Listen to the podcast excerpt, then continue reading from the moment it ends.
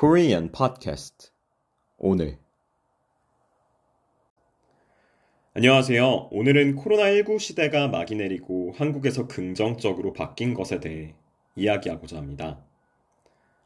첫 번째로 많은 나라에서도 마찬가지겠지만 IT 기술이 굉장히 빠른 속도로 보급되었어요. 특히 한국의 경우 젊은 사람들은 이미 IT 기술에 익숙했었지만 나이가 많으신 분들, 즉 중장년층의 경우 아직 스마트폰 사용이나 쿠팡과 같은 인터넷 쇼핑에 익숙하지 않으신 분들이 많았습니다.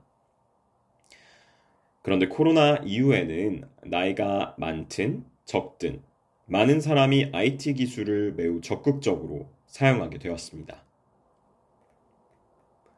실제로 얼마 전 한 여론조사 업체에서 40대부터 60대까지 이용하는 쇼핑 채널을 묻자 인터넷 쇼핑이 마트, 편의점을 제치고 1위를 했습니다. 두 번째로 개인 간의 거리에 대해 다시 한번 생각해 보면서 개인주의 문화가 우리나라에 빠른 속도로 정착되었습니다.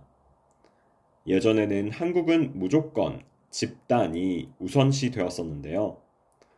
코로나19로 인해 사회적 거리두기가 진행되면서 개인 간의 신체적 거리뿐만 아니라 심리적 거리에 관한 생각도 다시 한번 전 국민이 해보게 되었습니다.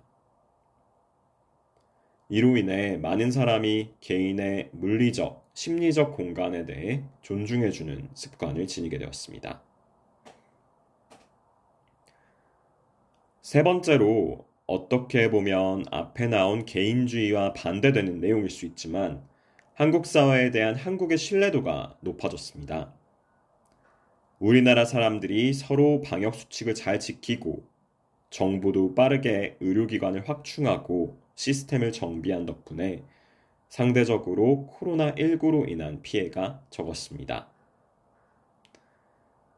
실제로 한 여론조사 업체에서 조사한 결과에 따르면 코로나19를 겪으면서 우리 사회가 신뢰할 만하다고 느낀 사람이 61%에 이르렀습니다. 기술의 빠른 보급, 개인주의 문화의 정착, 사회에 대한 신뢰 증가가 코로나19의 긍정적 영향입니다.